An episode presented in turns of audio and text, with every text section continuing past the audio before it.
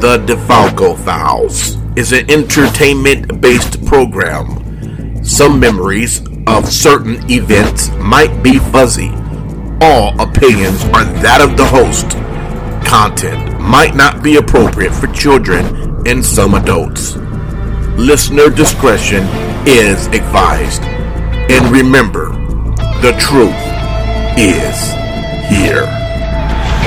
Vegas Bad Boys of Podcasting presents The DeFalco Files with FSW owner Joe DeFalco and your host, Matt Michaels.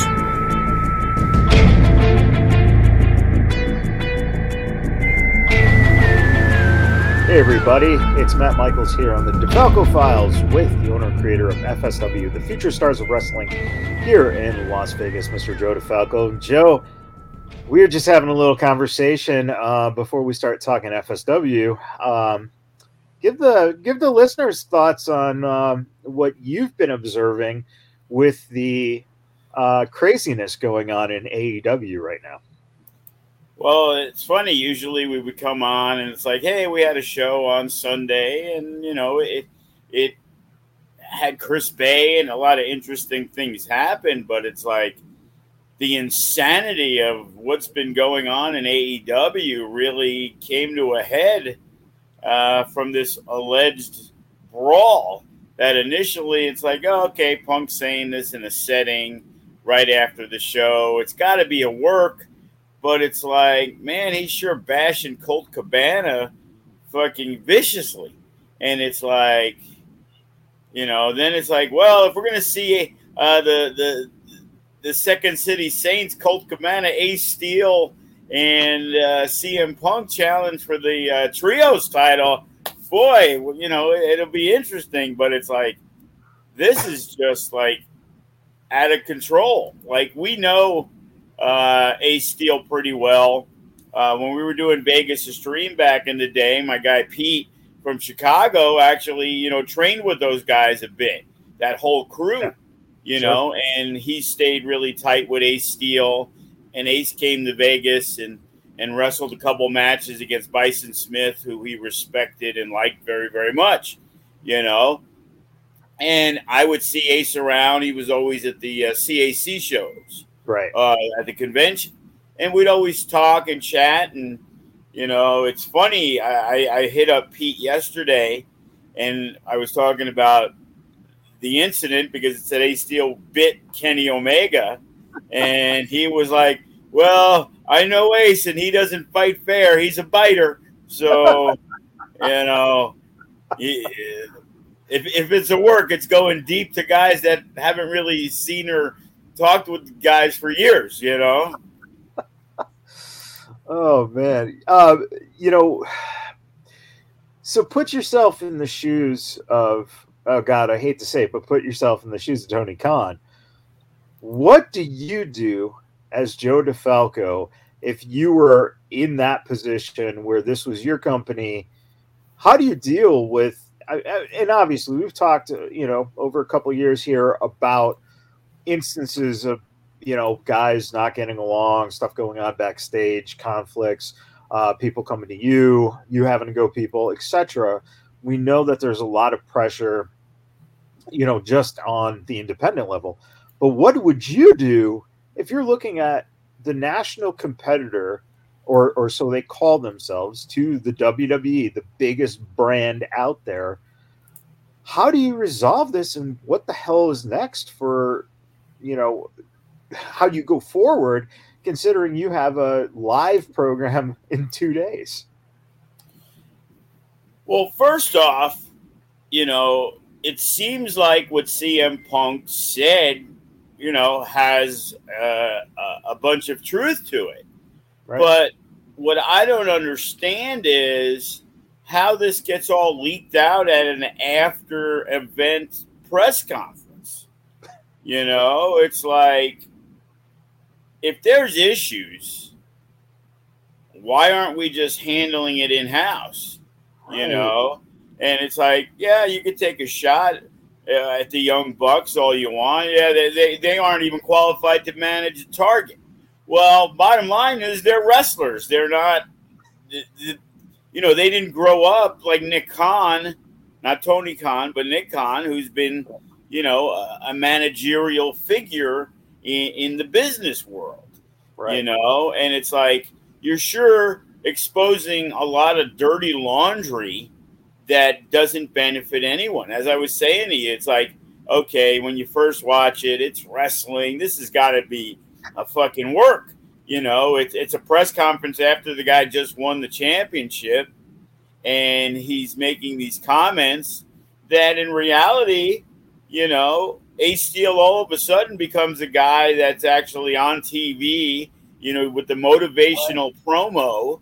And right. it's like, man, if you knew the relationship with Punk and Cabana wasn't so bad, it's like they must have made up, man. This is like the makings of, a, of this big six person feud because that's what your your mind is led to believe. Like if it's in the real world or even the fake world of Hollywood, you believe, you know, how many people believe that oh, it was a work. Will Smith smacked the shit out of out of Chris Rock, and it's like, okay, what is the benefit? Like Will Smith's considered one of the biggest actors in the world. How does that help his career? You know, right. and of course, as time has passed, we've seen, well, I guess it, it wasn't a work. And that's what happens. Wrestling fans always look at this has to be a work until it's kind of proven otherwise. And then so much time has passed, it's not even brought up. You know yeah. what I mean? And if this is reality of what's going on in AEW, man, that that that's worse than what was going on in WCW. Yeah. Like you're telling me he had this press conference, went to the locker room, and the guys he badmouthed came out, and it's like, okay, also no offense. I'm not too sure celebrity boxing would uh, really care to see the Young Bucks uh, or, or Kenny Omega versus CM Punk. Like, you know,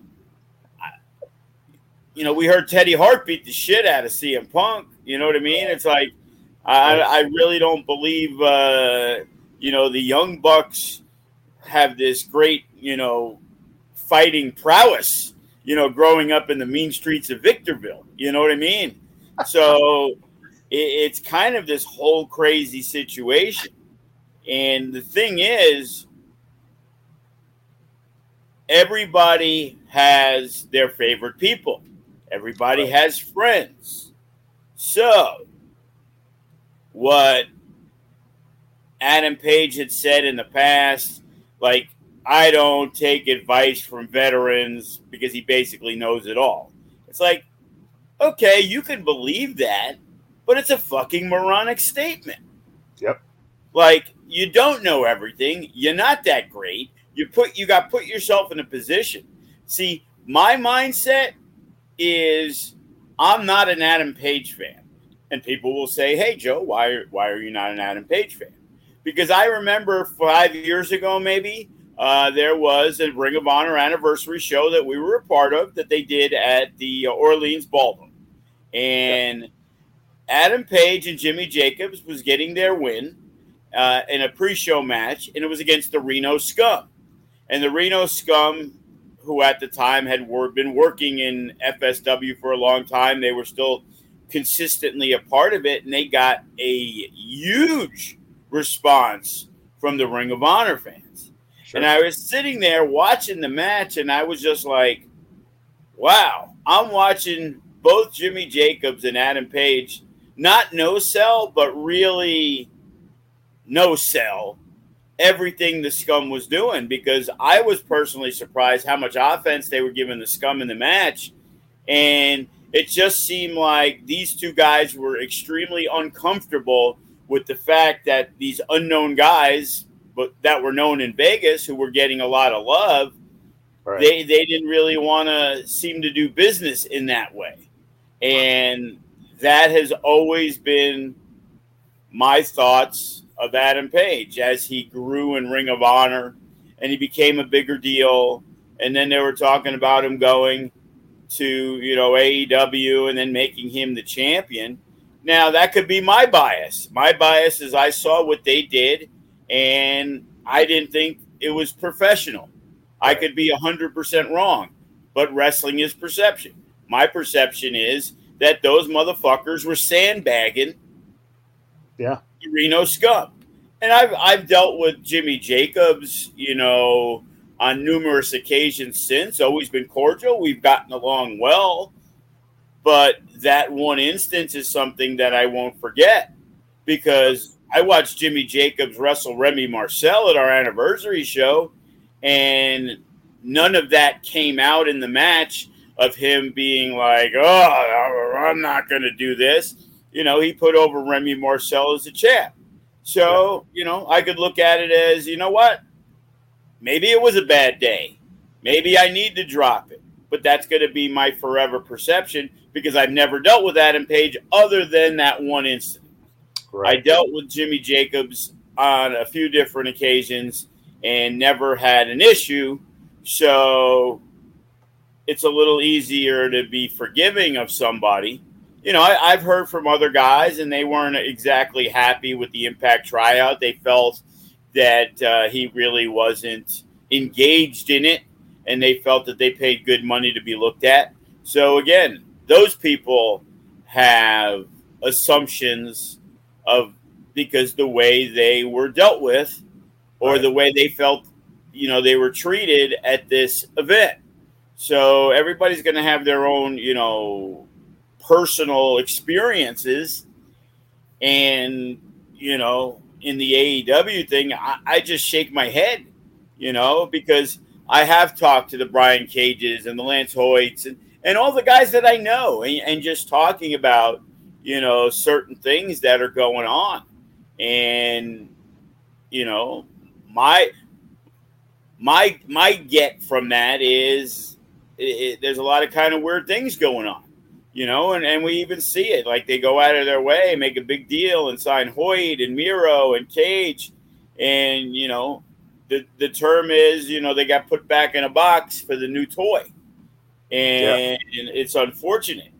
And you know, at this point, if Tony Khan, there's new people that are running Warner Brothers and and you know TNT who didn't forge a personal relationship with him when they were getting everything set. And again, money is the bottom line. You know, right. if AEW is losing money and they can lose the time slot and then they're going to pay more money, I, I guarantee you you know, Warner Brothers will take any money because they canceled movies that they spent eighty million dollars on, right. and not not to air it. So, if they're paying X amount of dollars, you know, again, we don't know the inner workings of the contracts, but from what I understand, AEW bought the time, and the our idea of getting it back is through the sponsorships and, and, and doing all the other stuff. That, of course, you know, TNT is partially responsible and, and, and helps in trying to lead the advertisers, you know, into their spot. But bottom line is it's it's AEW's job to get that big money to come rolling in. And then they're not in they're not like WWE, so we don't know the bottom line. You know, there, there's always assumptions and this did that and we heard, but there's right. no concrete numbers to say, man, these motherfuckers are putting out shit tons of money with all these guys that they're paying and not even using. You know, well, their rosters like along, yeah, along those lines. Let me ask you because that was one of the things you know we kind of uh, talked about this a little bit uh, beforehand too. Is Tony's statement comparing himself to Jim Crockett Promotions, but that all started with a question that was simply asked to him about the pay per view buys and how it didn't seem like the pay per view buys were as high for this event as prior events. And he got super defensive. Um, what I mean, again, as a promoter, and you're trying to, like you said, uh, put your best foot forward to get people to watch your product, to get advertisers to buy into your product because the money is the bottom line. What would you do as a promoter when you are asked those kind of questions about, you know, the pay per view buys, about the viewership, about you know, things that do actually mean something, but instead of, you know, giving an explanation or an honest answer, it becomes combative to the sense of, you know, hey man, uh, there were, and this is another thing that blows my mind. There were two pay per views. We've never dealt with this kind of thing, head to head, et cetera, et cetera. However, Saturday was the WWE pay per view, so they weren't head to head there. And NXT was at 1 p.m., so it was before them. And those were both on Peacock, where you're either paying five or ten dollars for the subscription, and you get those and you can watch those anytime. So in essence, there wasn't a direct competition, and yet he kind of used that as an excuse for lower pay-per-view buys. I mean, does any of that as a promoter, as a businessman, does any of that stuff add up in your head to the difference between the reality of what's going on, becoming defensive, or the reality of what's going on and spinning that into a positive light so that you're still selling your brand without just kind of, you know, pulling at the string and watching the whole thing unravel? Well, in FSW's existence, you know, whenever shows did worse than others, everybody else was always trying to make excuses as to why. Oh, it's football season. You know, we don't draw during the football season. Oh, the Golden Knights got a game oh, UFC's running today. Bottom line is, there's always something going on. Right. There's plenty of shows we've done that have been up against stiff competition, as you can say, in town, and we've done extremely well. We have run against NASCAR and done good, and we've run against NASCAR and didn't do as good. I prefer not to run against EDC, there's 100,000 people there. I prefer not to run a lot of different events. If we can't, if the ability is not to run against NFL football, we won't. But it's cost effective for us to do it. So we used to run a lot more Sunday shows in the off season. We still do them. Oh, there's another company running in town. Well, back in the day when Adrenaline or somebody was running, who gives a fuck? If we have the date, we have the date. It doesn't make sense to run against New Japan or you know, right. yeah. So we ran against AEW, we ran against WWE. We were just smart enough to do a noon show with GCW. That was the day of SummerSlam, and the draw was fantastic. Yeah. And then the next year we did it AEW weekend, and AEW had their fan fest during Sammy's show that did okay. Uh, Rampage was going on in the afternoon and ended a little bit before our show with Sammy. It did okay, nowhere near what a Mecca would do when right. we're running against nobody. You know, we got Kross, we got Jacob Fatu, we got TJ, Davey Richards, Hammerstone. We have all these guys, and we draw. And then there's times like, if you don't think I was disappointed that we didn't pack the Silver Nugget for FSW Revolver, which that whole weekend was the best show in there. But GCW has by far the best draw. But also, GCW had the best time slot. They got to run Saturday night when nothing was going on. We had a run with Rampage in the background. Sammy Callahan ran when the Fan Fest for them were going on. So would we have drawn 850 people like GCW? No, but we would have definitely drawn more.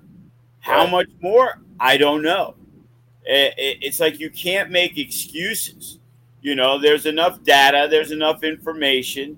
It's like all of a sudden you're going to tell me because WWE ran a show that weekend that was the cause. You know, the most fans are polar opposites. If you you know, I love uh, AEW, fuck WWE, they suck now, and it's like, okay. I, I have issues with both companies. I think with Triple H there, there there's a, a, a ray of hope. Like there's going to be a turnaround.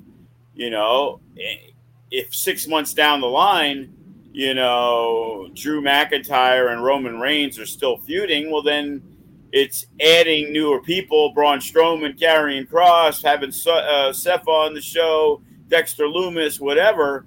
But if everybody's fighting the same people over and over and over and over and over again, it, it's not going to matter. You know, it's right. just different faces in the same spots. So now Karrion Kross and uh, Drew McIntyre are going to go at it for six months instead of Matt Riddle and you know Seth Rollins going at it for six months. After a while, it gets tiresome. Really quick on that note, and you know AEW fans, the the diehards who don't like the WWE because of that reason, then what message does it send to them that MJF comes back and immediately is looking to be put into a feud with Punk? which we already saw just just months ago, and it concluded. Uh, is it then? You know, how do you? How can you say that your company is different, and yet you're doing the exact same type of things? You know, the, the one issue, you know, I, I like reading with, you know, again, I'm not the biggest Vince Russo fan, but I take what Vince Russo says. I take what Jim Cornette says. You right. know, a lot of what they say is accurate. You know, they have different philosophies of modern day wrestling. So sometimes they say some absurd shit that you can't believe. Disco, you know, same thing.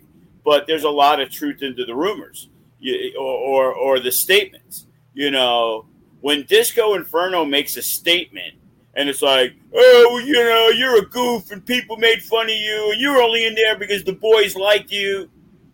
That's making an excuse for why the guy had a 15 or 20 year career. So right. management decided to keep Disco Inferno around because uh, Big Show had a laugh at him because that was their reasoning to keep somebody. Right. You, right. you know what I mean? And it's like we know firsthand because if you ask a lot of people who were around when Disco Inferno was the trainer, they loved working with Disco. Yep. And Disco wasn't the most outgoing personality. If he knew you, it was fine. I, I've had wonderful conversations with Disco. There yeah. were students who felt that, you know, Disco didn't give them the time of day. But they were also the same guys who didn't walk up to him, come to his classes. Hey, you know, Glenn, nice to meet you. You know, appreciate you helping me. Like he was supposed to go out of his way for them. Yeah. And, you know, that's that modern day mentality. You know, I remember we had Jimmy Superfly Snuka at the show, and like they're not walking up to him, hello, sir, nice to meet you. Hey, would you like my seat? No, they're in a group of five conversating. They're new students who've never had more than like three matches, and they're in their own fucking world and wow. you know, or it's Tommy Dreamer or Luke Hawx, and you know, when they're talking in the seminar, they're being truthful of what they what they feel, and unfortunately, sometimes, uh, let's just say they're not very kind as to what they're seeing from some of the participants in right. there. And then, of course, you know, they get offended and you know, blah blah blah. And I remember Luke Hawx telling me, you know, I got a little pet peeve, you know, one of you boys, and it was Santana Jackson, for example. And it was like, you know, I'm the one who told him to continue to be the Santana Jackson character instead of, you know, Joe Jackson and professional wrestler. And after talking with Luke, he didn't really understand. He only seen what he's seen, you know. And again, I'm, i was the first person who to squawk and yap at Santana to get in the ring more. You know, he does some of the coolest things with the Michael Jackson stuff you'll ever see. But yep. there's also a lot of other stuff that goes on in a match that he needed to get better at. And, you know, it's cool to rely on, hey, he did the moonwalk DDT, and then we did the other move that we had talked about I forgot what I called the name. Then he incorporated like in the bad video, except he climbed the top rope, snapping the finger into an arm drag or whatever it was. Looked super, but his lockup was the shits. Right. The, the basic stuff was the shits. It's like you're going to get booked because of your gimmick once. And there's going to be people who like you that'll book you again. Make yourself in demand. Be Right. good enough that if people don't know who Michael Jackson was, which is rare, but for the people who don't, you know, go out there and also be a respectable professional wrestler instead of a comedy gimmick. Right. You know, you can incorporate the comedy, but don't just be the com- a comedy guy because he can do some really athletic things. So do more, make yourself valuable. You know, he was in a position when guys would book him that he wasn't getting 20 bucks or, hey, we're just going to try you out, come to Arizona, come to California. You got this gimmick to where you're able to get an extra 50, 75, 100 bucks because you're this character that because you did an FSW show, you got five, 10 million people that viral video watching him do the moonwalk DDT, and everybody knew who he was. And Kevin Matthews booked him, you know, against Pat Buck at WrestleMania weekend and flew him to New York. Didn't pay him very much, but he got spotlighted. Yeah. And, you know, that's what's necessary in the business. You know, the more people watch AEW and see Tony Khan, like he's going off about things. And I saw somebody post on Facebook, and it was like, imagine, you know, everything that happened at the show, and the main the main drama coming out of the night is you talking about how much more money you got than Jim Cornette, and everybody looks at that as a bad thing. The problem is, I believe Tony Khan looks at it as a good thing. Hey, Right. look at look at all the media I got for what I said. Because, you know, especially in wrestling, hey, good good good you know, bad publicity is better than no publicity at all. Yeah. But when you're coming across as a lunatic, and then all of a sudden, supposedly after your biggest pay per view that you do of the year, there's this fight that went on that supposedly your agent was hitting people with chairs and biting people, and your executive vice presidents were throwing blows at the new heavyweight champion. You know, imagine WrestleMania and what comes out of Roman Reigns and The Rock is that Happy Corbin was pissed off and he got into a fist fight with The Rock. Guess what? We wouldn't really probably know about it, and we would wonder why Happy Corbin was fired that night. Yeah. Yeah. Well, and and to top it off, you know, they they had the Castle show at Cardiff uh, on Saturday night, and they ran a press conference after that show.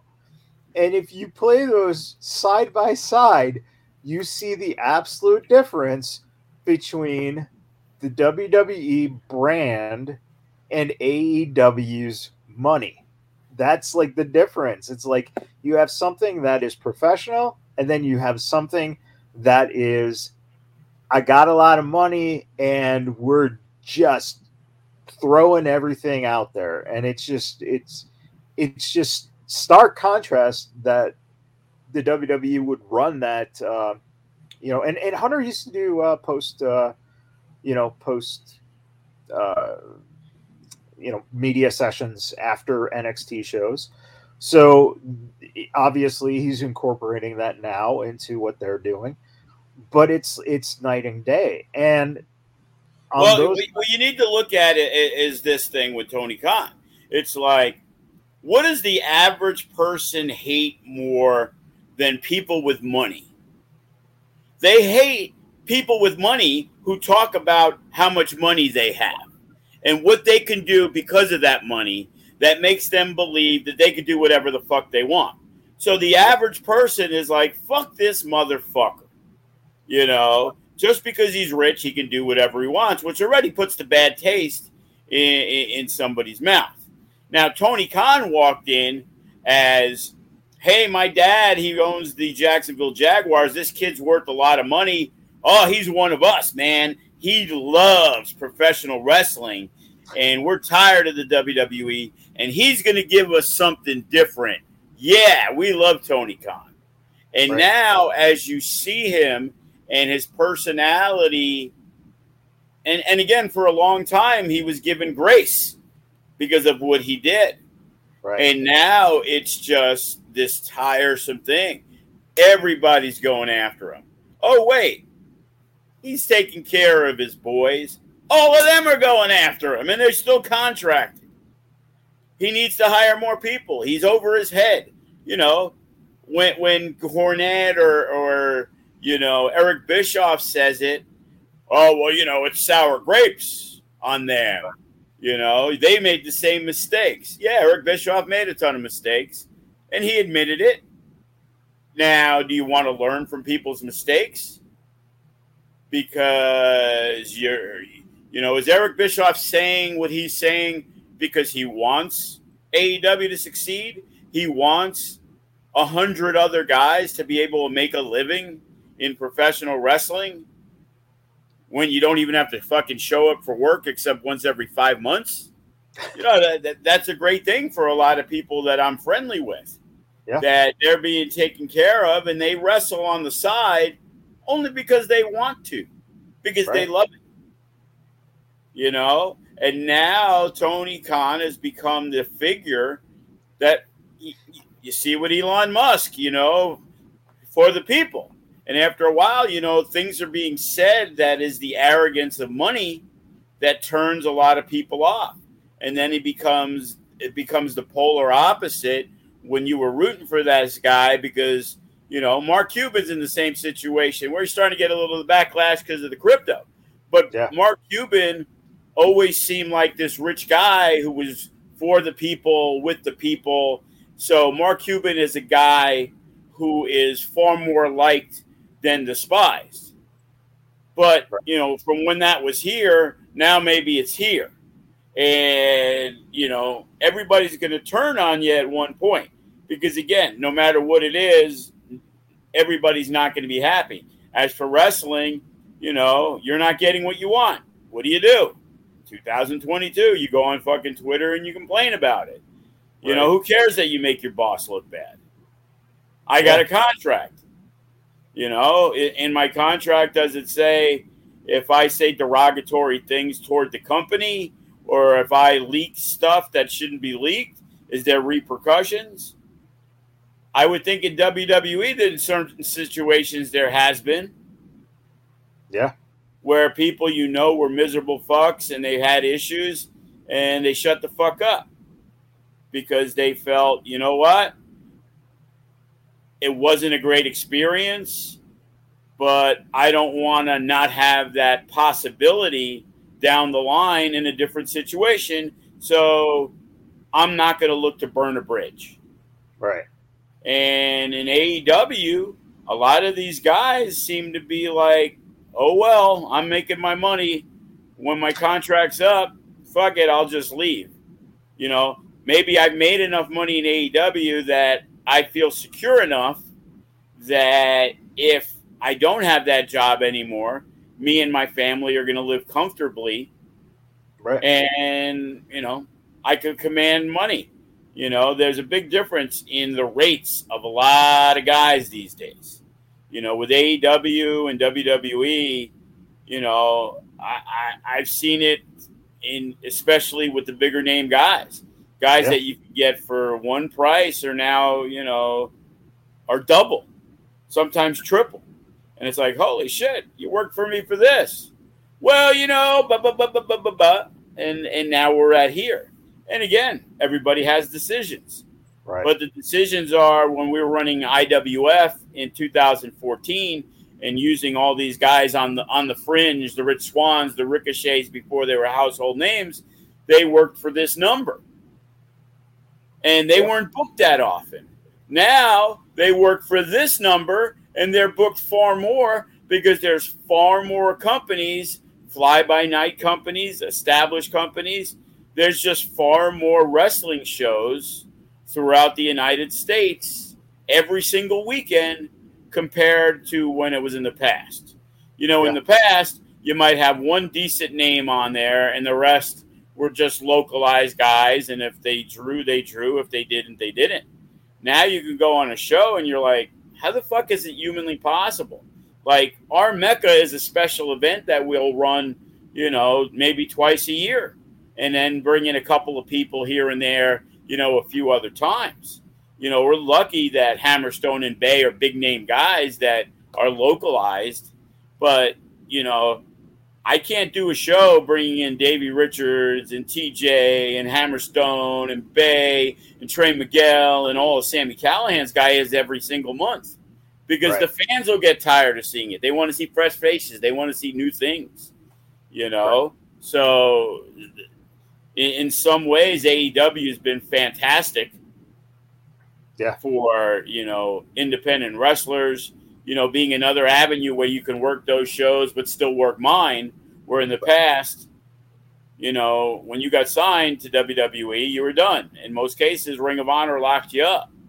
Now, right. between Impact and, and all these other companies, everybody can work everywhere. So, if I'm making big money going to Japan, I don't really need to work coming to the United States. So if I'm just say a $500 guy, eh, big deal, 500 bucks. Oh, my price is tw- uh, fifteen hundred. Okay, I'll do it for twelve. Then it's worth it to go out of the house. You know, right. I remember dealing with, uh, you know, we'd use uh, Chris Sabin, and we're talking at that time Rich Swann and Rick and uh, Ricochet. You know, the inner city machine guns against the Motor City machine guns. And Alex Shelley was with, I believe, uh, Kushida, the Time Travelers, or whatever they were called, Time Splitters, in Japan. And obviously, Alex Shelley was making a lot of money. And he came in with a number that was way higher than Chris Sabin. You know what I mean? And it was just like he didn't want to roll out of the house unless it was like, all right, make it worthwhile for me. I don't really need to do it. Right. And more power to him. You know, I made the choice not to use it. Well, there's other promoters who made the choice to pay a guy, you know, three times what you could have paid him six months ago. Right. You know, everything's a choice. Um, and before we get to uh, the FSW High Octane show that happened this weekend. Oh, was there a show this weekend? I, I, I with everything so. going on, I forgot. Um, but there, there was one other big thing, and like I said, Saturday we had the uh, the showdown at the castle in Cardiff. Uh, Almost like an FSW show. Right. Like the main event was, uh, you know, uh, I, all that was missing was Max Dupri running in to the main event as well. So, um, what do you think about how they're setting Kevin up? Uh, you know, Kross. I thought him and Scarlett, it just it just fit so perfectly to have them in the audience and to to use such a subtle distraction method of throwing a bottle like you you're not overusing the guy, which I feel is is a strength for for Kross. Do you feel the same way in in terms of what you're seeing them kind of start to lay out for where he's moving, whether it be Drew or Roman or you know maybe even Braun Strowman now that he's back as well. You got all these bigger guys now. Well, uh, uh, Braun Strowman, obviously, he's going to be on Raw. That that was what was leaked, and that what seems like the thing. My thing is, everything has been set up, to me at least, for Kross to go after Drew McIntyre. And you know, it was it was nice the little uh, TikTok note for Roman Reigns, which is to me on the horizon. Right. But Sepha comes out and legitimately costs Drew McIntyre the match, how could Drew McIntyre not go after anybody other than Sepha? Right. Which then leaves Kross. Are we going to directly send him after Roman Reigns instead of giving him what I feel would be like, okay, you've made the decision. Roman Reigns is beating Drew McIntyre. Drew's not getting the belt. Next right. up is Kross. Well, are you going to throw Kross right into the mix and lose to Roman Reigns? Or is the plan for Kross to beat Roman Reigns? Well, if the if the the trajectory is for Kross to beat Roman Reigns, wouldn't we want to have Kross be, cons- you know, delivered as a monster for a few months to where okay, instead of at the next pay per view, it's Kross versus Reigns and he wins out of nowhere. Right. I'm not sure you've given him the proper buildup. If you bring him in to lose, where do you go from there? Right. You know what I mean? And it's like, at least with Drew and Kross, these are two big men in hard fought battle, and Kross goes over. Now people buy into him being the number one contender. You know, we can go on Facebook all day, and Kevin Kross is the biggest deal, but that's because of the Vegas connection right. to the FS to the WWE universe. He's the guy that the last time they saw him, he looked like a goof and lost to Jeff Hardy. All he's done is beaten Drew Gulak, and now he's going to be the number one contender. Hey, the guy seems interesting, but I don't know enough about him.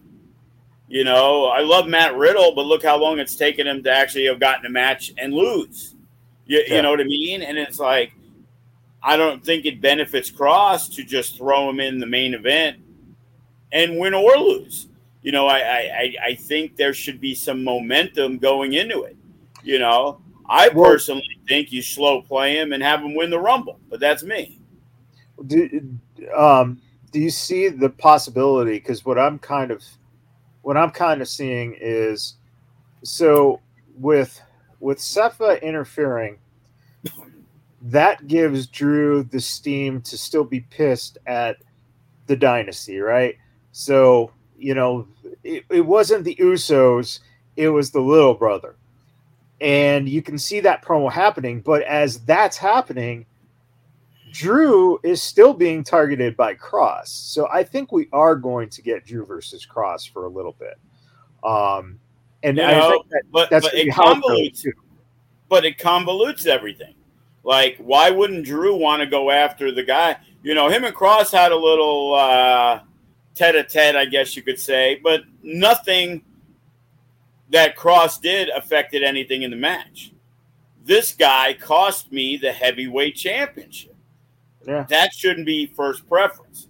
And secondly, I thought it was cute. It was fun. It was nice with the Fury thing at the end, but it, just seems like, you know, Drew McIntyre just lost the biggest match of his career. Couldn't we do that after they went off the air? You know, right. it just seemed like Drew McIntyre, after it was all said and done, I put in a good effort. I'm not going to keep my head down low. But I'm not sure if that moment was necessary because the fans at home are kind of like, why the fuck is Tyson Fury singing American Pie? You know what I mean? I'm like, okay, this is kind of weird. Sounded pretty good though, you know, and his and his shot on uh, Theory was awesome. You yeah. know, I, I was kind of wondering. I'm like, why is Theory going by the uh, the guardrail area? You know what I mean? It was like that seems kind of weird. You're going to cash in there, and then obviously that was the reason why. And it, and and it, the shot was perfect, you know. Yeah. And it was like it was a perfect setup for him not to cash in at that situation, you know. But when I saw the hood, I was thinking it was probably Sami Zayn, and I was like, "Oh fuck, it's Sepha." How cool yeah. is that? You know? Yeah. Because I'm like, hey, you know, I'm, I'm screaming for the wife. Hey, look, it's Kevin you know, and, and, and Kevin's out there. And it's like, oh shit, look who's here. It's Sepha. So, but yeah, so in that situation, it's like, and, and by the way, uh, the Big Brother Russos uh, weren't allowed to fly. So, you know, I, I guess they, they better, maybe that's why they don't have so many of these big shows outside the country. Yeah. Yeah. Um, so you know, big shows, uh, FSW High Octane. Uh, anyone who hasn't seen it, you can catch it on the FSW network for six ninety nine a month. You can uh, see the uh, the past shows and and upcoming high octanes and future shocks. Um, man, uh, the first and foremost that I, I wanted to get your uh, thoughts on is uh, Jacob Austin Young defeated Ricky Tenacious, Jordan Cruz, Devin Reno. Uh, and after that, uh, we kind of got the the split of Death Proof in in what seems to be very amicable fashion, a very uh, you know rooting for each other to go to higher levels as singles wrestlers. For you, what does this do now? Because we always, you know, when we're talking about tag teams, Death Proof was a solid tag team that was always slotted in. Same with uh, the, you know, the Real Money Brothers, always slotted in. You know, these were tag teams that you could always count on, and there was always a big, you know, then three, four, five deep of tag teams. Now you take uh, both of those tag teams basically have now three out of the four guys since Sugar Brown has not been seen yet who are doing singles work. Wow, that like you've already got so much talent. Now, how do you figure in these guys now as solo artists? And you know, I mean, Jacob Austin is doing some of the best work of his career. Um, and then same with Cody. Do, I mean, do do these guys get opportunities over some of the other guys now that they've shifted from tag team into singles? How does this all fall into place from your perspective?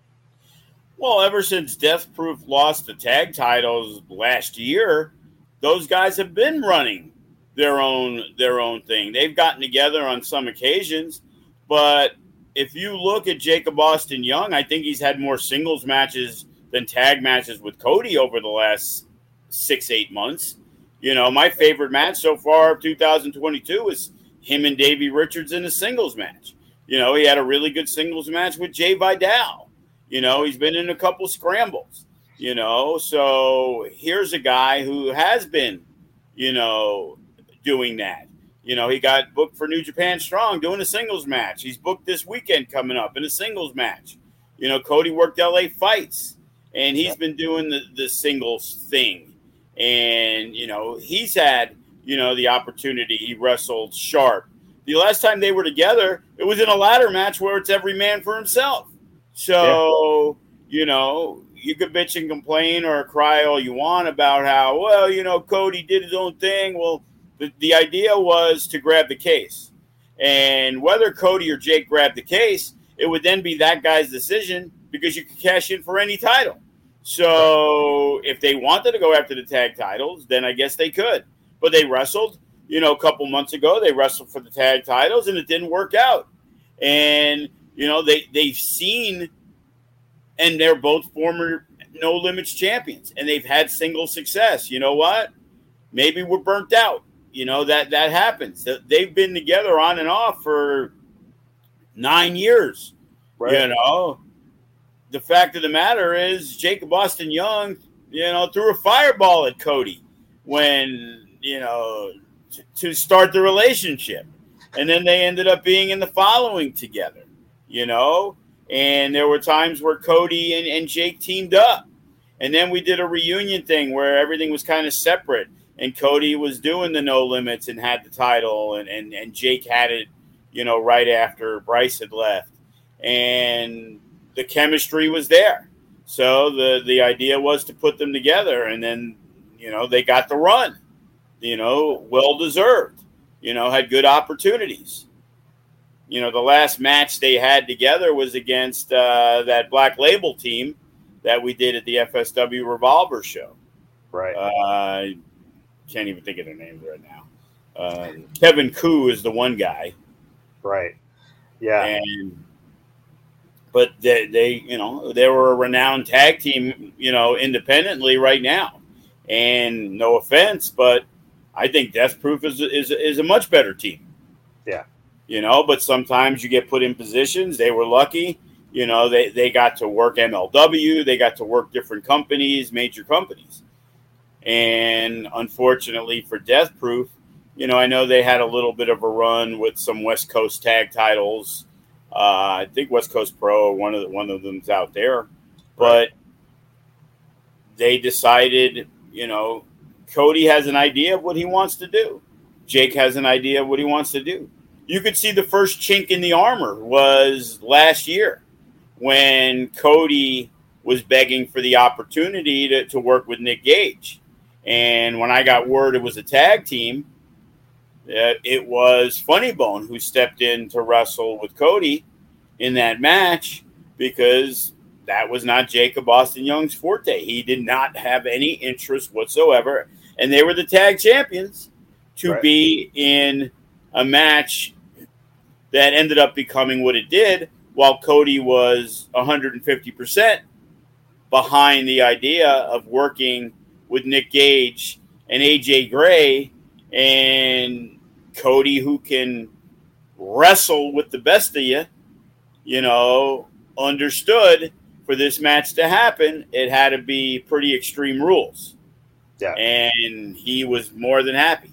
He wanted uh, a larger fan base because of GCW to see what he can do. And right. I would have to believe that that opportunity got him the opportunity from the GCW owned LA Fights, which is the first foot in the door to get into a GCW show. So right. that you know that's Cody's direction. While Jake's always been very big on the Japanese style, and you know he he's attend you know he's attended a few of the uh, New Japan dojos. Right. He we had him wrestle Rocky because we had a good relationship with Rocky Romero back in the day, so he's fully aware of him, and you know fork in the road. You know, Cody's going this way, Jake's going this way. Now, does that fork come back together down the line? Who knows? You know, but right now, this is what both guys are looking to do. And, you know, yeah, is is it harder? Because now those are two new guys that I got to put in singles matches. But I have incorporated it over the last six months, eight right. months. In a lot of occasions, there were some shows Cody made, and there were some shows Jake made, and vice versa, where they did it. You know, Jacob worked on uh, on on the show Sunday, and uh, Cody just, you know, felt it's time to take a breather and and you know let people know what's going on. You know, yeah. Cody's always been a, an open book in that situation, where sometimes uh, you know everyone can see his emotions, good or bad. Um, and you know, looking at uh, some of the other big uh, big highlights. Uh, you had a lights camera faction versus uh, Sky High and, and Bodie, and could we possibly be seeing uh, down the line a Bodie versus Ice Williams uh, match? Because that's that is possible, but I am going to spoiler alert you. The first match signed for October eighth at High Octane Moment of Truth it will be the young prodigy Bodie going one on one with the cash in the case holder Braxton in uh, a lumberjack match. oh man, a lumberjack match. Nice.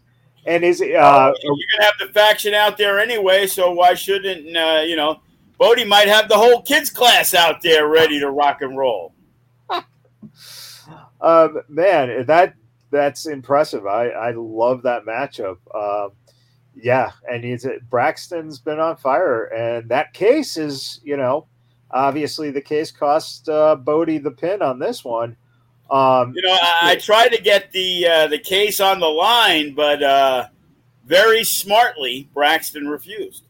There's no need to do that. If he does, if he gets baited into it, he's a bigger idiot than I thought. And you know how high of an idiot I think he is. um, so we got that we're looking forward to now. High Octane, October eighth. Um, and what's what? What are you calling this high octane? What is it? The moment of truth. The moment of truth.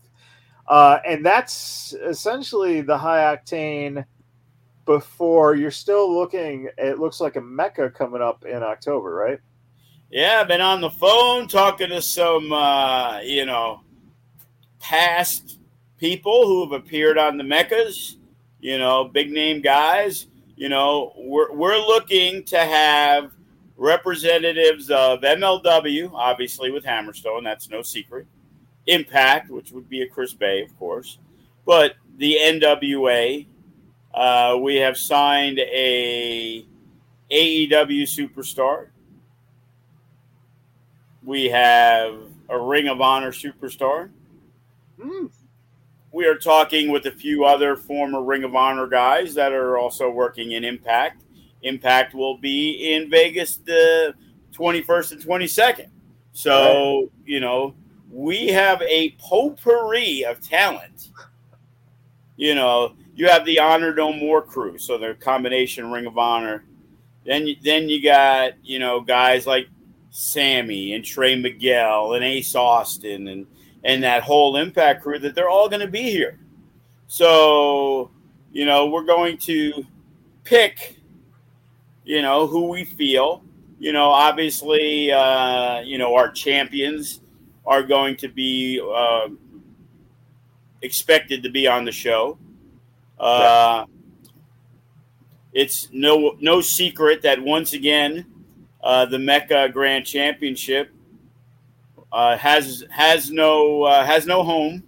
So wait, let me ask you on that because obviously Kross won the Mecca Championship and obviously now he's in WWE. So, like you said, no home. But there is a Mecca champion out there who, you know, was a former Mecca champion. Uh, I don't know if he technically lost the belt, and that's uh, John Morrison. Could we see Mr. Morrison back?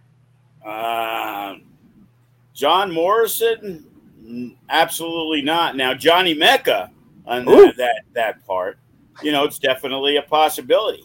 Uh, actually, I I was going to message Kevin on uh, you know Saturday, but I kind of thought he might be a little busy.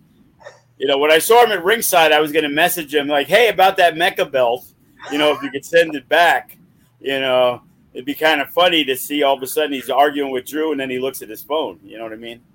that that would that would have been me, even though I guarantee you the phone wasn't around. So.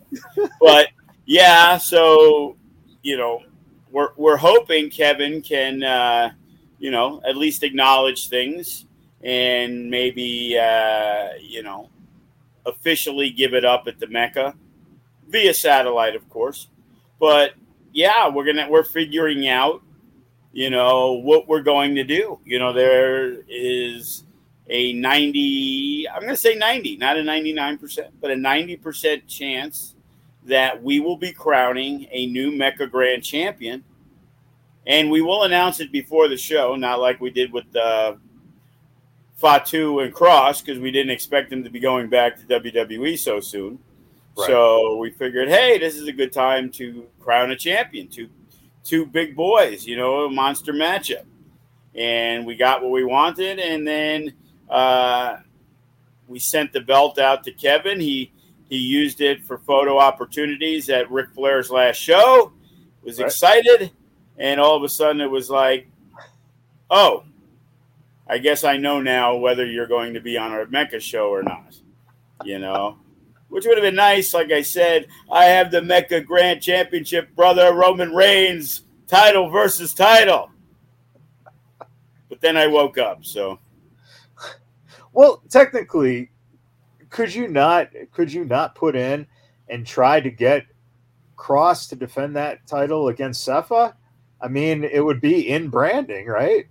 It, it would be. You, you know, it's like you know Triple H is seemingly uh, a lot more open to to things like that. You know, I think Kevin being as well liked he is with Triple H, maybe he can make the pitch for me. Um, and one of the big uh, one of the big big things that happened is Chris Bey came back, and he wasn't there just to uh, just to talk. You you said that last week that Chris had something up, and it turns out that uh, I guess he knows some higher ups in FSW, and he got a title match against Greg Sharp. Yeah, I can't believe Rocky T uh, just gave him that opportunity like that. It's fucked up. and it was it was a solid match until Damian Drake, who you know the last time we saw him, he got jumped by uh, Greg Sharp and couldn't make the uh, match he was scheduled to have for the Nevada State Championship. He gets involved, and there's a DQ, and uh, Greg Sharp ends up, you know, winning because uh, Damian Drake came out and uh, got Chris Bey DQ'd. Boy, well, what I got to say is, thank goodness Damian Drake thought the show was at five o'clock because that might have happened during the promo segment between the two, and we would have never gotten to see any of the match. It's like I don't know if there's footage, but like Damian Drake's driving up, like what the fuck's going on? What do you mean Greg Sharp and Chris Bey is in there? Boom! He went right in, no hesitation. Uh, you know, is it true that he thought that he was actually going to come in for the uh, the all out uh, pay per view viewing, right? Yeah, That's, he was he was going to host the. Uh, he was going to dress up like the Young Bucks, and he was going to be uh, he was going to be the third Buck, or maybe the fourth, because Malachi used to be the third Buck. Uh, so is this a potential idea maybe for something like a Mecca? Is is that an opportunity that you know is big enough for uh, Chris Bey not having ever won the Nevada State title? Greg Sharp, bigger stage to defend that title on, and Damian Drake, who's been involved in you know many of the memorable matches and title matches in the last four or five years. Um, does that make sense if this pans out to you know be something on, on that scale? Or is that something you hold for uh you know the last uh show of the year? Um how, how do you look at that when you have three guys who are ready to go like that? Well i'm going to give a spoiler alert to everybody uh, the scenario we were looking at, obviously, after this would be a triple threat match. But to do a triple threat match at the Mecca, when the Mecca Grand Championship is vacant, you know, I've had many discussions, and Chris Bey was a guy who lost out to Johnny Mecca and Brian Cage in the finals of the Mecca, the first Mecca Grand Championship tournament. And Chris Bey has been, you know, biting at the bit for that opportunity. So here's the scenario. Well, if we crown a Mecca Grand Champion, however we do it, I'm pretty certain Chris Bey is going to be a part of it. If we don't, then I'm pretty certain Chris Bey would probably be involved in the Nevada State because he's never won the Mecca title either. So, you know, right. he's looking for belts. He just won a belt uh, in California the night before. Uh, good buddies uh, Marcus Mack over at the APW, you yeah. know, run a great show. And Chris Bey, you know, he wants to represent. But, you know, I also got to worry about the uh, the Mecca Grand Championship jinx you become the champion, and before you get to defend it, you get signed by WWE. You know, there's a lot of rumors about Chris Bey's contract uh, coming up as he is yep. made, you know, light of. I am afraid that if I make him or he wins the Mecca Grand Championship, it's going to be another bright light boom since WWE likes to steal our guys. You know, word got leaked that you know Sefa Fatu was in line to possibly become the heavyweight champion, and they're like, no, we know if he wins the FSW title, he's not coming to the Fed, so we got to get him in before he wins that title. So you know everybody knows the value of being a champion in FSW. Well, but doesn't that raise the stakes for every single wrestler back there to want to win that Mecca championship? It sure should. I, I would assume the Suavecitos haven't hit you up yet, have they? Uh, Danny, they may uh, have. I probably didn't answer that message. Yeah, uh, they were they were they were uh, they were busy at uh, Chavo Guerrero's uh, daughter's quinceañera. Uh, Danny was the pinata, so he was kind of busy this week. Um, and f- finally, a match that, of course, I think stuck out to me as something really, you know, again special um, was Gatson and, and Matt Vandagriff. Um, what did you think of of what they did? They did exactly what I expected them to do: to go out there and have the best match of the night. Uh, Gatson is is so underappreciated. Yep. You know, he he's been in the business for so long. He is so easy to deal with, even especially with the younger guys. You know, very ready, willing, and able to do whatever's needed. You know, the first thing he'll say to me every time I see him is, "Hey Joe, what do you need from me tonight?" Yeah. And he is whether he's going to win, whether he's losing, it doesn't matter. He's going to give that same effort, you know. And the match was back and forth. And Matt Vandagriff, he is so deserving of being the No Limits champion. It was like when you knew it was Jay Vidal's time, you knew it was his was his time. And Matt Vandagriff, you know, the conflict was how often are we going to have him? Decided to make a move and then uh, eventually he decided that uh, hanging with Papa Joe was uh, the, the best place for him to be. And once we got that commitment from him, it was an easy decision to, if we're going to move the belt, who is going to be that guy. You know, he, he narrowly lost out as wrestler of the year to Jay Vidal well, I think he solidified a good chance of winning it this year by beating Jay Vidal two different times for the title and a third time to run him out of the company. So, you know, that also goes along with uh, some of the other matches, you know, that he has had throughout the year. So Matt Vandagriff is in, in a great position. Want to have uh, a fantastic match for him at, at the Mecca you know, when we did the Revolver show, you know, he, he had some good stuff. Uh, I, I would have liked to seen a little more of him in that match with Mike Bailey. I, I just felt that uh, he didn't get to showcase in front of a much bigger audience how good he really is. And you know, many people feel, you know, it's it's kind of a dead heat. Uh, Jay yeah. Vidal getting a lot of love everywhere he goes. Matt Vandagriff and it's like you know he's got a little taste of AAA. Jay Vidal's got a little taste of Impact. You know, as we will be very shortly debuting the Solo Sikoa uh, Hall of Wall of Fame banner at the FSW Arena. Uh, it would be sure nice to have the addition of a Jay Vidal or Matt Vandagriff on there. Yeah, um, that's you know.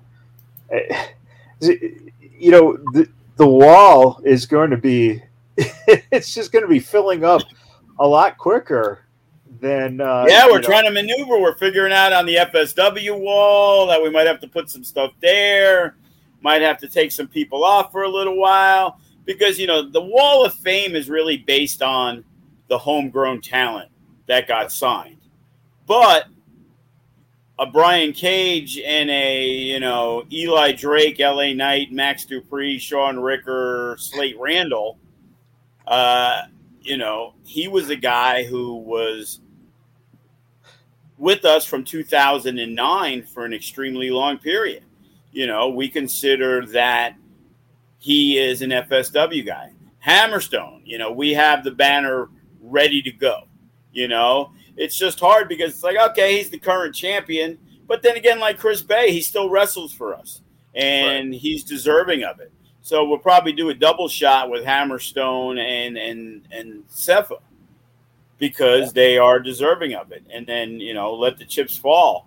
You know, hopefully, you know, more names down the line uh, come out of the FSW training school. Kenny King deserves a banner up there.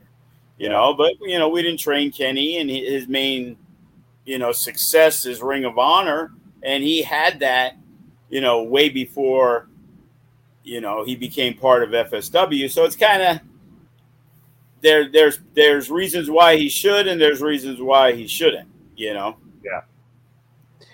Yeah, and it's the one thing I think that is cool about the wall that is it's a motivator. It should be a motivator for younger wrestlers, for students in class, for guys, you know, who walk through the curtain and you get in the ring and you know you look to your left hand side and you see that wall and you see those banners you should be trying to live up to getting onto that wall essentially it, it gives you something to work hard towards because that means that you've progressed your career outside of FSW to a major level and that's something that is just such a cool motivator and also for fans to come in and to see, you know, all these past faces. Right, because some of our fans are, are three years old, six years old. You know, they're not aware of what Max Dupri when they see him on TV and have no knowledge of who he was, that he was a two time FSW heavyweight champion. Brian Cage beat Matt Hardy in a TLC match in the, one of the most attended shows we've ever done you know, back in the day. And Gregory Sharp included it in his promo, and he said it best. You know, every time I walk into this arena, I have to see Chris Bey looking down on me. And again, as we talked about the motivation of Gregory Sharp starting with us in 2010 and 2011, or, you know, seeing these guys and feeling like, what about me? You know, here's a guy who didn't just stick around in Vegas. You know, that was that's what's been crazy about the ride of Gregory Sharp. Like, yeah. hey, I'm going to Korea this week. Hey, I'm going to Ireland. Hey, I'm going over here. Hey, I'm going over there. You know, he has probably put in more miles traveling. You know, he was part of the China crew. If you yeah. take out China, Gregory Sharp, I guarantee you, wrestled more miles around the world than anybody in FSW history. You yeah. know, but despite that, he hasn't gotten himself in that main spot. And that's why it's kind of we talked in the past about guys like Tito, who they liked so much, he wasn't supposed to be back there already. He's already back there and he wrestled Suzuki the other day. Yeah. You know, Ryan Taylor, the guy's been in the business since 2007 or 8. You know, it took him 10, 11, 12 years to get seen. Gregory Sharp, after everything he has said and done, he is wrestling in Vegas at Sam's Town at the New Japan show. So yeah. all that hard work paid off. And the fact of the matter is, Gregory Sharp is still not 30 years old.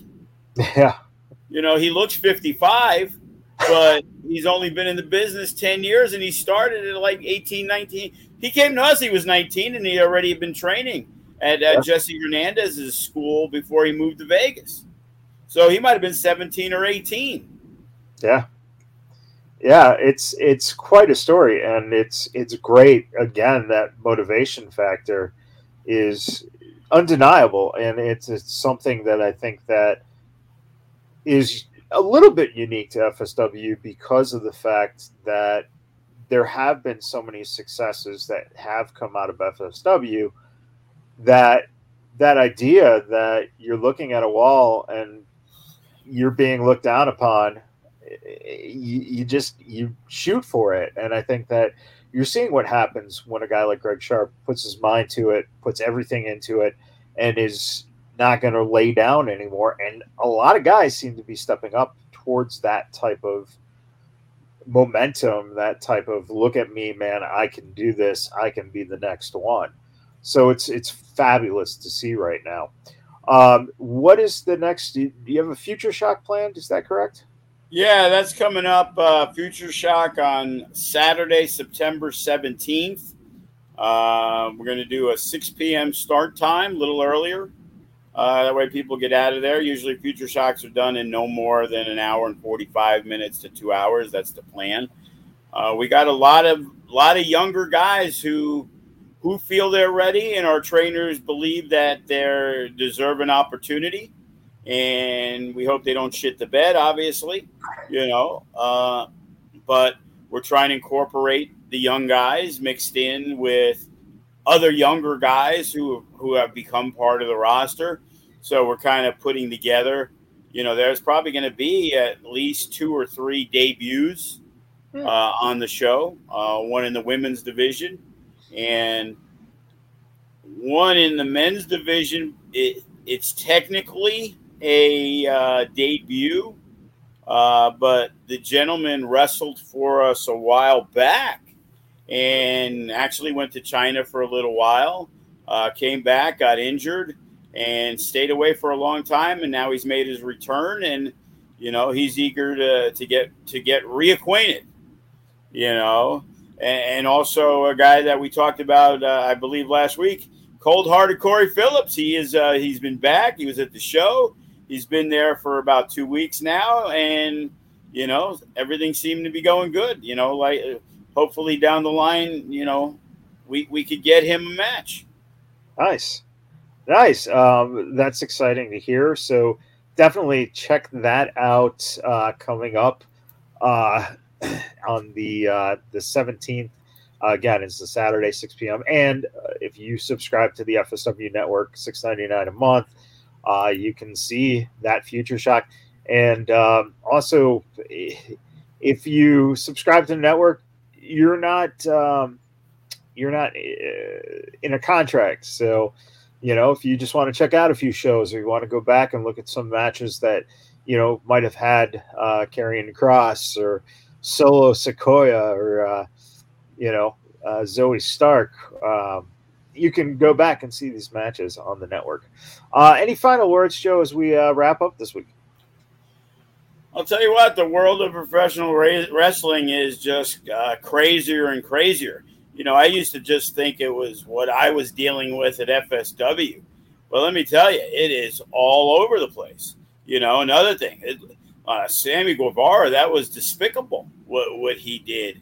You know, she, I understand it's an accident dropping, you know, getting dropped on your head, and, you, and I guarantee you he, he wasn't, you know, hoping for that result but it was so careless on the way he just it was like he had a bag of laundry and he was just tossing it to the side like he never even looked never paid attention just kind of like yeah. didn't seem to uh, care one way or the other and you know i posted that on the student page yesterday and it was like you know this is one way not to protect your opponents. That is like the number one thing that we instill on yeah. you know the newer students.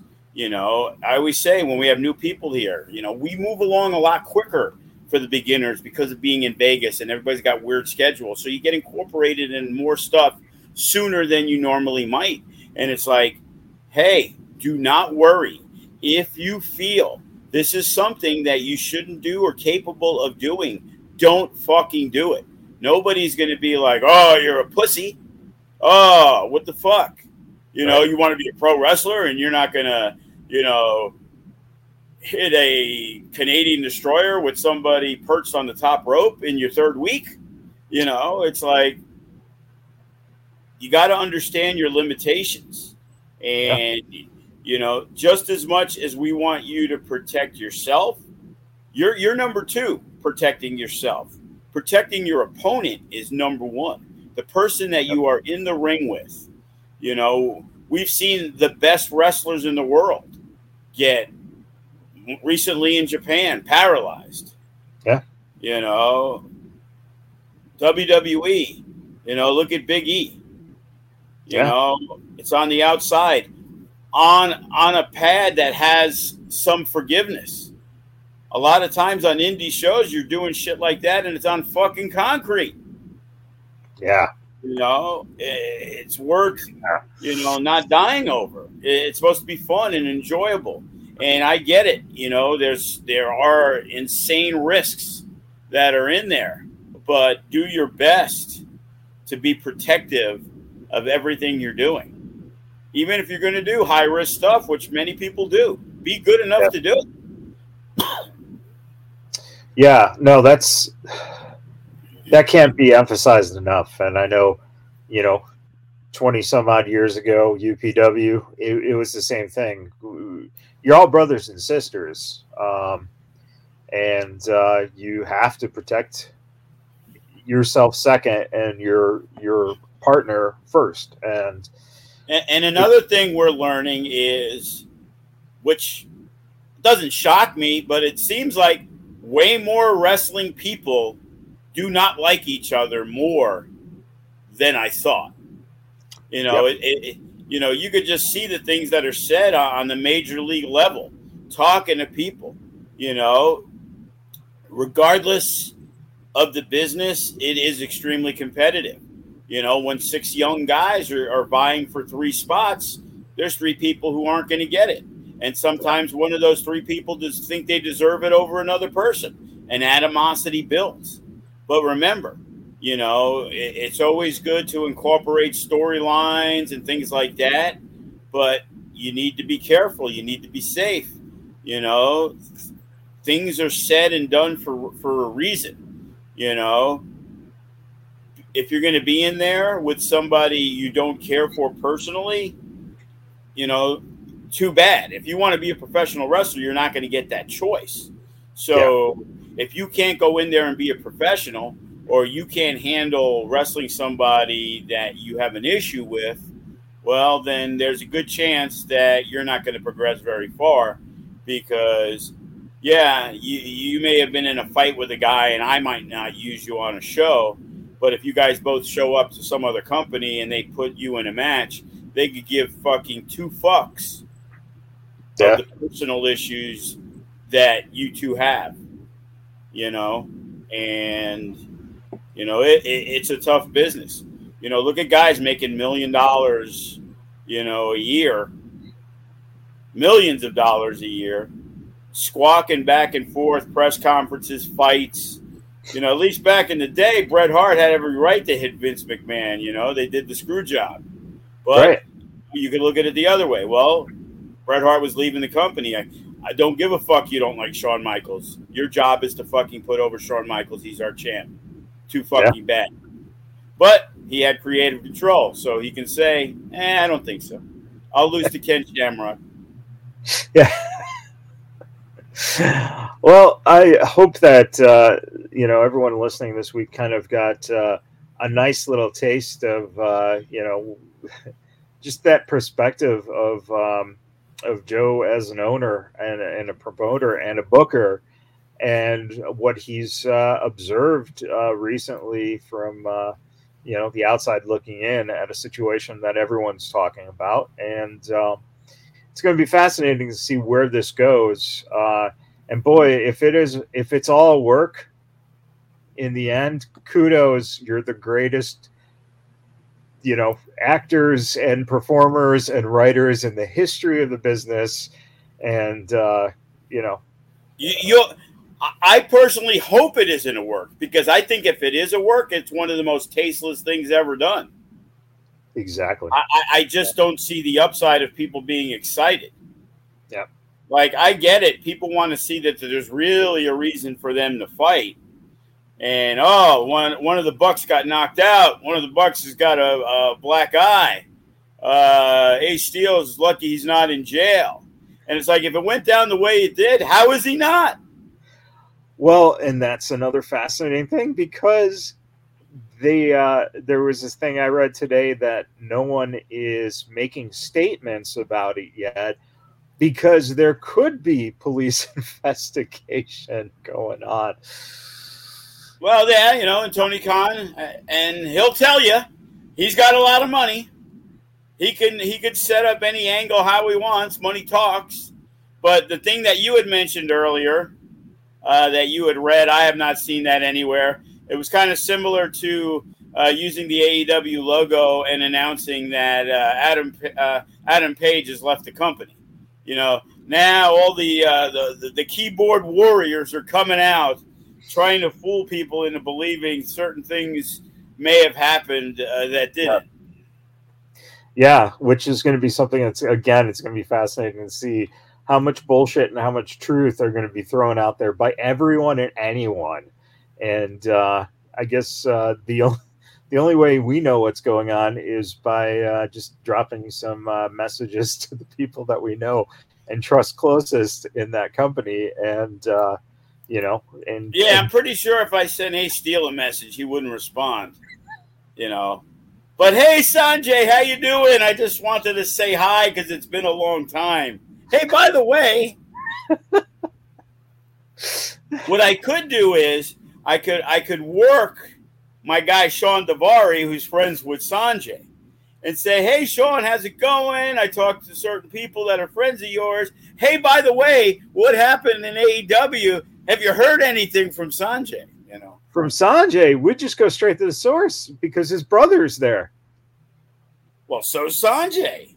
I know. So you got you got a couple. I don't uh, know Arya. So he was he was supposed to come by the school because he lives in Vegas now too.